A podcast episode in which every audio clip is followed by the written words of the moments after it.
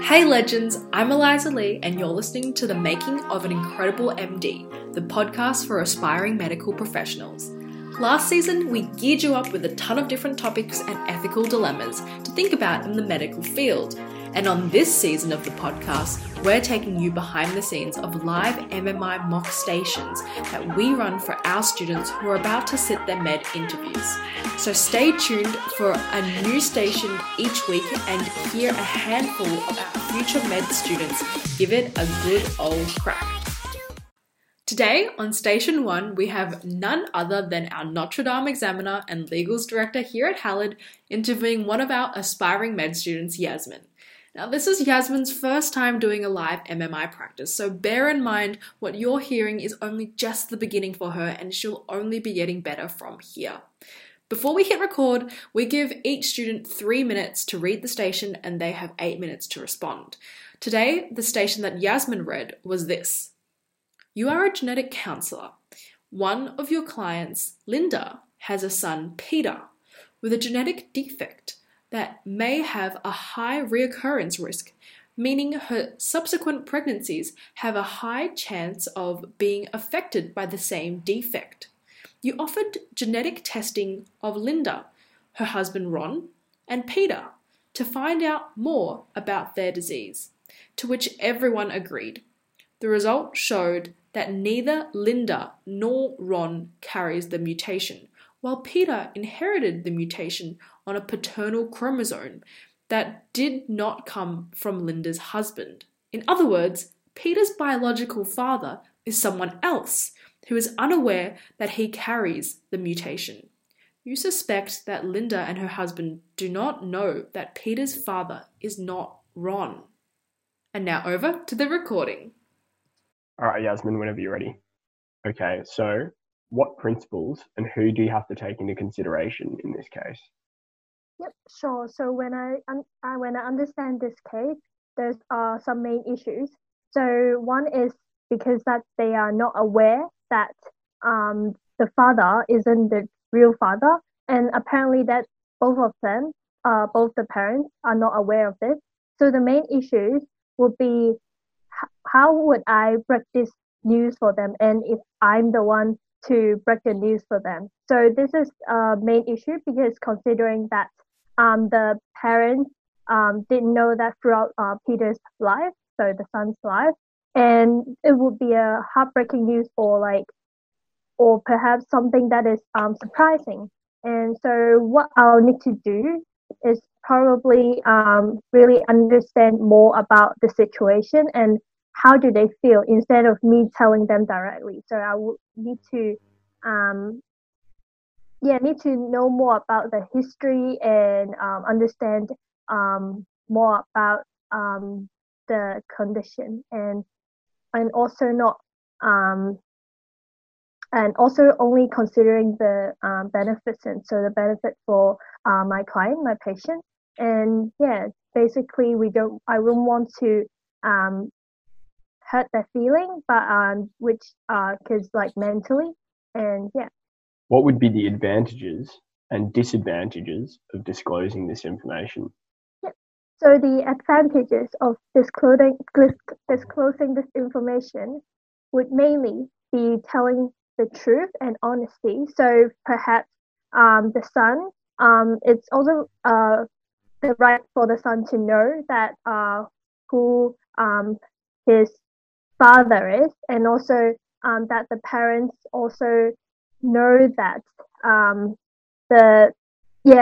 basically the true fatherhood that is, and that they can be able to address this medical condition more effectively. So they know how can they address this because they know who the true father is.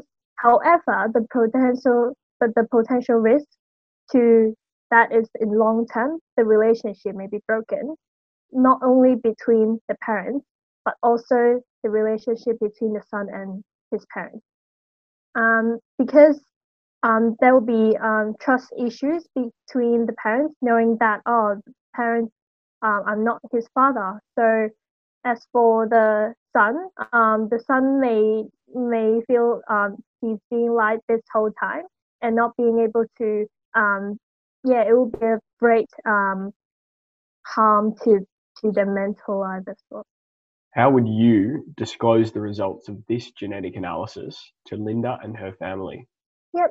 So in order to disclose this in a way that is causing the less harm, as I've mentioned before, as I've mentioned as well, I will need to get more information regarding how they actually feel about it and not directly saying the truth. For example, I'll have a private conversation and in a safe environment with the mother, making sure that she is comfortable to say anything. So, perhaps talk about the genetic disease of Peter and also disclosing to her that privately we suspect that the father is another person, and see how she reacts and how she feels about it. And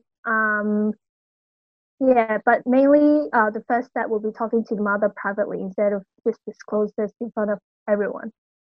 And then I will encourage her to tell this to her husband, and then both of the parents can consider a way to disclose this to their son as well.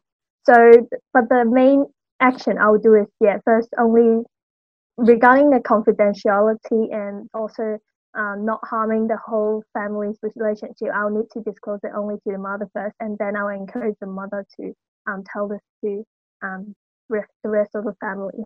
Okay, Yasmin, you've still got 2.5 minutes if you'd like to comment on anything further. Not at the moment, but do you mind if I think about it? And that's fine. Yep. So there is something that I want to add on is that I had a similar experience from my work at the medical receptionist at a medical clinic, and yes, we came over with a case when the doctor. So I know a friend of mine who is a patient of the GP at my clinic, and I realized some of the disease. And well, I'm a friend of her, but then so the fact is that this person who has HIV, but probably his fiance didn't know about it. So it is also considering like whether I should take the step forward and also or just hold back. So I also need to consider the confidentiality behind it. So if I tell this to the fiance directly, it is already a breach of confidentiality when it is the most important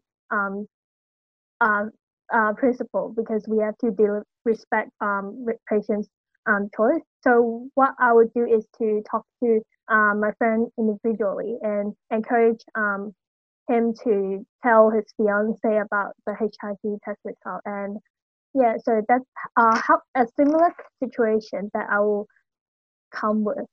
Okay, thank you, Yasmin. We'll stop there. That was a hard one to tackle, and Yasmin definitely gave it a good crack for her first time. Now here comes Tom's feedback.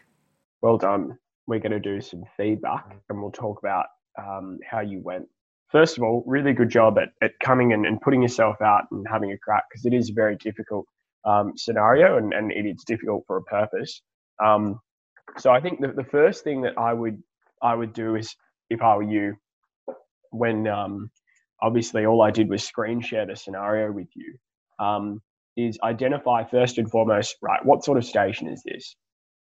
So reading through quickly, it was readily apparent that this is an ethics scenario. Okay, so any medical school you apply to is going to have an ethics scenario. So at Notre Dame, which is the university I'm currently at, they have a really big emphasis on their ethics. So a lot of people, you need to do well in the ethics to do well in your interview. So that's not to scare you, but that's to encourage you to become more familiar with the topic. Okay, So let's talk about some general feedback and then we'll get into some specific pointers. So you identified the main issue as how I would approach the family, how you would approach the family dynamic. And you'd like to understand more about the situation, more about the history behind the situation and more about the condition itself. So I thought that was okay. We'll go into that in a little bit.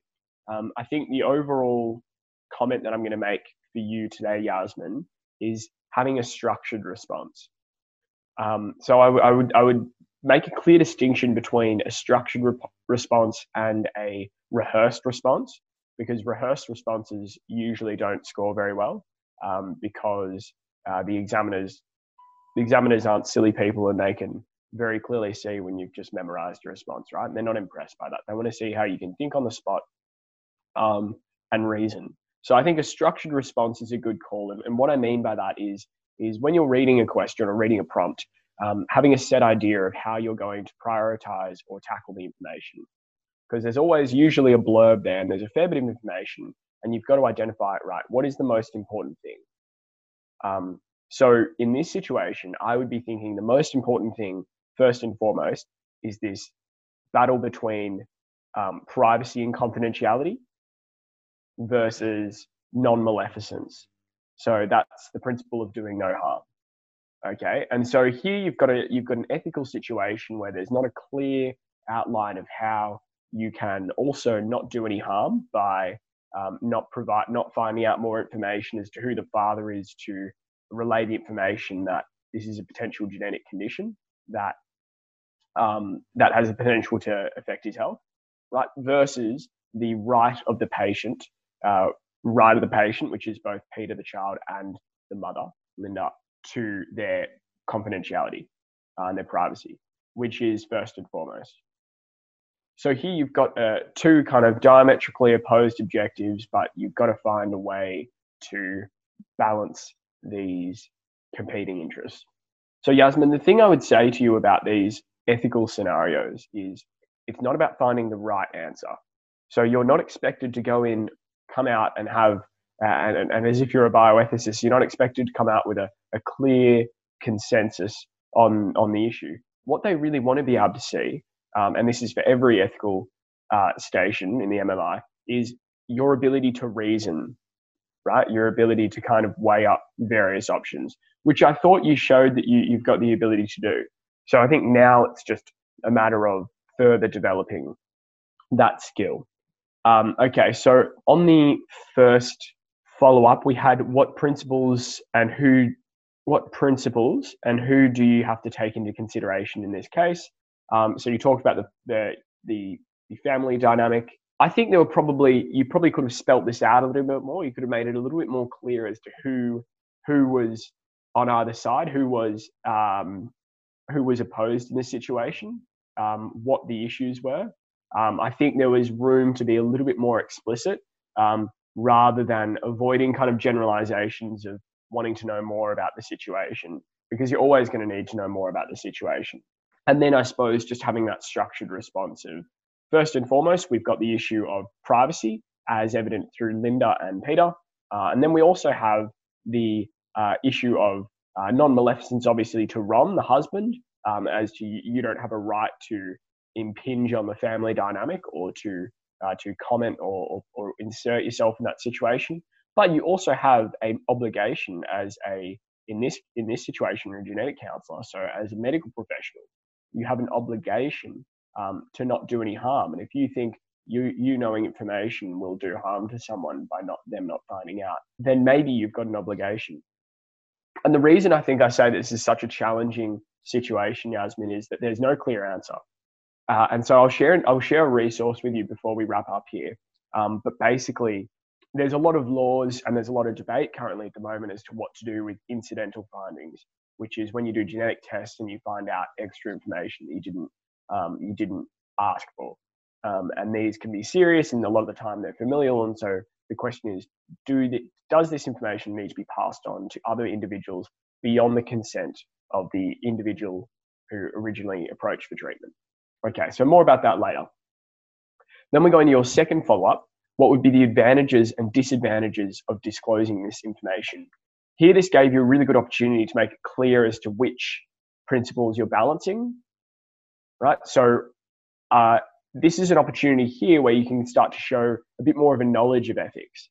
So you could say, on one hand, from a utilitarian perspective, it makes sense to, the advantage is to disclose this information to all the parties involved so as that they can all get the most benefit out of knowing this information.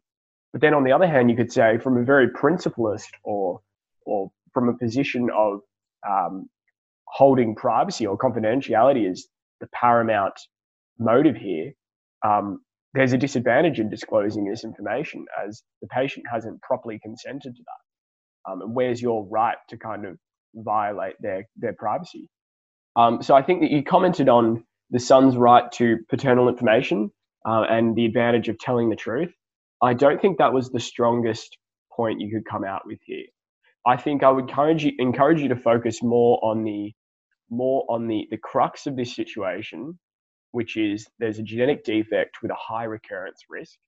So there's a risk from this potential other father who isn't aware of this, also passing that on, which might inform his decisions.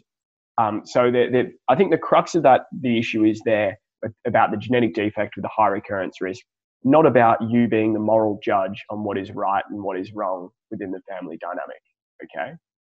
So you're not here to make comment on the family situation as to who the son should know.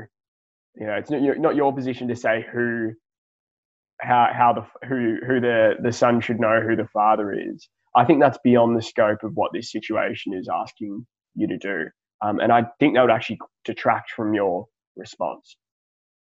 I did think you did well in saying the relationship may be broken down as a disadvantage, and I think that's true, but that needed to be weighed against the advantage of medical benefit here. And then as to the third question, this one was quite challenging as well, as to how would you disclose the results of this genetic analysis to Linda and her family? I think this is an extremely challenging follow-up question. He did quite a good job at taking some time to kind of reason it. Private conversation with the mother in a safe environment. I thought that, and you talked about encouraging the mother to tell the husband. I'm not sure. I think that's not bad, and that's not a bad thing to say at all. But the reason I was talking about structure is I think you need to say where you're coming from. So you don't have to choose one course of action. Here you could say one way to do it to achieve this aim, right? To achieve the aim of following a set of principles would be to go through these steps. Another way to provide the most people with the most benefit would be to do this. As to the best way, I'm not certain. So here you've showed a really complex understanding of how there's not actually a clear right answer. There's a few different ways to go about it. So Yasmin, my advice would be start with structure, start with an idea, and then from there outline the specifics of how you're trying to approach the situation. Don't start with specifics as to I'm approaching the mother, I'd say it in this way, and then try wiggle out from there. Be really clear, as if you're writing an essay, signpost what your point is, and then explain it with the within the context of the scenario. I think you made some fantastic points here about you started to get the idea when you were saying confidentiality is the most important principle, and that you're aiming not to harm anyone. I thought they were really strong points, and I think it would have benefited you a lot if they'd come out earlier in the station. So these are sort of buzzwords that as much as they get recycled, it's really important to show that you've got an understanding of things like the Georgetown mantra. Okay, and then finally, the similar experiences, medical receptionist, and the HIV anecdote. I thought that there was a potential there for that to be a really good scenario and a really good anecdote from yourself. I'm not sure whether it was the audio quality, but I think it became a little bit unclear for me. I wasn't really sure from where to start of understanding that situation to the end as to what your course of action was. And I would be really, really careful as to not implicate yourself into the wrong. Not the wrong, but into a position where you might not have done the right thing ethically. You might have violated patient confidentiality or basically don't implicate yourself if not needed. So I think be very careful with that HIV anecdote as a medical receptionist, as in reality, you shouldn't really be seeing the patient files. You shouldn't be reading patient files. So be quite careful there, I think, would be my advice. But I think it's what that did show is that you're very creative and you've got an ability to come up with really strong examples which fit the scenario. So I think well done on that point. Yeah, I would just reiterate that let's really try approach the situation as structure first, understanding how we're going to approach it, and then fill in from there with the examples of the scenario. Don't be afraid to ask a question, or if you need to take some time. In my interview, I was very conscious of taking a little bit of time after each single follow-up question I was asked. And I think taking that time to actually chew on the question and make sure that you're hearing the most important bit is really an important skill. I find that people who rush straight into a response quite often start the response and then halfway through figure out what they want to say. But the examiner, of course, has already listened to maybe not your best response. Okay, do you have any questions for me, Yasmin? So when you say take some time before I answer each question, do you mean sure. Do you mind if I take a couple of seconds to think about it? Yeah, exactly. If I say that, yeah. Exactly. No, I don't even think you need to say it. I think if I ask you a question, don't be afraid to sit there, just think for a second, and then be like, okay, well, I can understand where this question is leaning me towards, but it is important to consider this aspect of ethics. So what I'm going to do is I'm actually going to link you a file, and this is the New South Wales Health the law has just changed on incidental findings, and I think this, if anything comes up about genetics or genetic counselling, I think it's really good to be kind of have an idea about how this has changed, and that'll show. For instance, if you're interviewing in New South Wales, University of Sydney or Notre Dame, or Wollongong, this would be a really, really strong thing to have a concept of, to have an idea that there is this current debate on as to whether it is right or wrong to disclose information. I think that was the main points. And then other thing, I would encourage you to go away. It's clear that you've got an ability to come out with responses quite well. Formulate some good ideas as to how you're going to respond to the prompt. Now, what I think you need to do is spend some more time familiarizing yourself with medical ethics and especially a thing called the Georgetown mantra. So really, in most of these situations, there are four tenets that you pretty much always want to mention, unless it's not relevant, which is non-maleficence, so the principle of doing no harm, beneficence, so always doing the right thing, then autonomy, right? So the patient's autonomy, and justice, so weighing up what is right, what is wrong, and then also privacy and confidentiality. So these are all kind of buzzwords which medical examiners are very used to hearing, but it's really important that you do your best to touch on these. Yeah, I would say go away and do some reading and then practice responding. The one last thing I would say here is it's very common in an MMI station that they put such a question to you in the way is, how would you disclose the results of this genetic analysis to Linda and her family? That question is clearly beyond the scope of your expected understanding. So it's clear that you can come out, anyone can come out with a response to that. But as to the right way to do it, it's clear that no one would know straight away what to do. So this is a really good opportunity to do something called escalating. And that's showing that you acknowledge the limits of your own knowledge, you acknowledge the limits of your own current experience, and you say, well, as a genetic counsellor, I'm sure I'm in a lab or I'm in a situation where I've got a superior who has more experience in dealing with these ethical scenarios, or perhaps there's a board of ethics at the hospital or the lab. I think if you can show these sort of responses and think in this way, as to this burden is not all on me, that would be a very high scoring response. And what this is reflecting back to as to the process of medical entry is that you're demonstrating that if you were to get into med, you're not going to burden everything on yourself. You've got the ability to recognize your own limits and you've got the ability to approach superiors and approach them with issues and scenarios. Does that help? Yep, definitely. I'm sorry, Yasmin, it was probably quite a rant, but do you have any questions? Yes, one last question on how would you address justice regarding just now that. What's that, sorry? How would you talk about justice regarding that scenario? The one of the ethic principle. Yeah.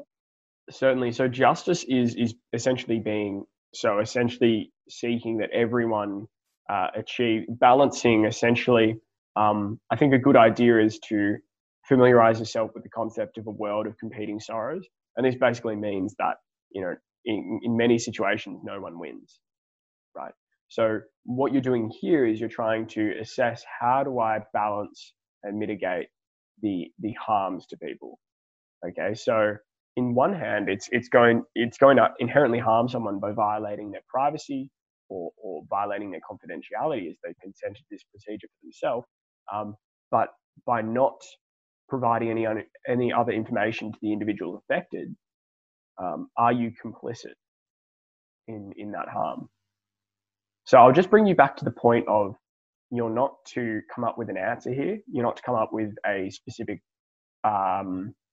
approach or a final solution. You're trying to come out with simply a method and a means of weighing the competing ideas, showing that you can acknowledge the complexity of the situation and reason to an extent, saying, well, on one hand you can do this, but that will impact this party. On the other hand, you can do this through this perspective or through this idea, and that might achieve a better aim, but it'll have consequences.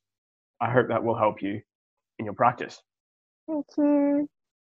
Boy, oh boy, was that great constructive feedback from Tom, and all the resources he's shared I've linked below in the show notes, so you can check them out at home. Now, if you're preparing for your med interview soon and want more guidance, feel free to use the rest of this podcast as a guide. Or if you're like Yasmin and want more personalised feedback, I'll also link below our mock MMI rounds, which are coming up for our 2020 interviewees.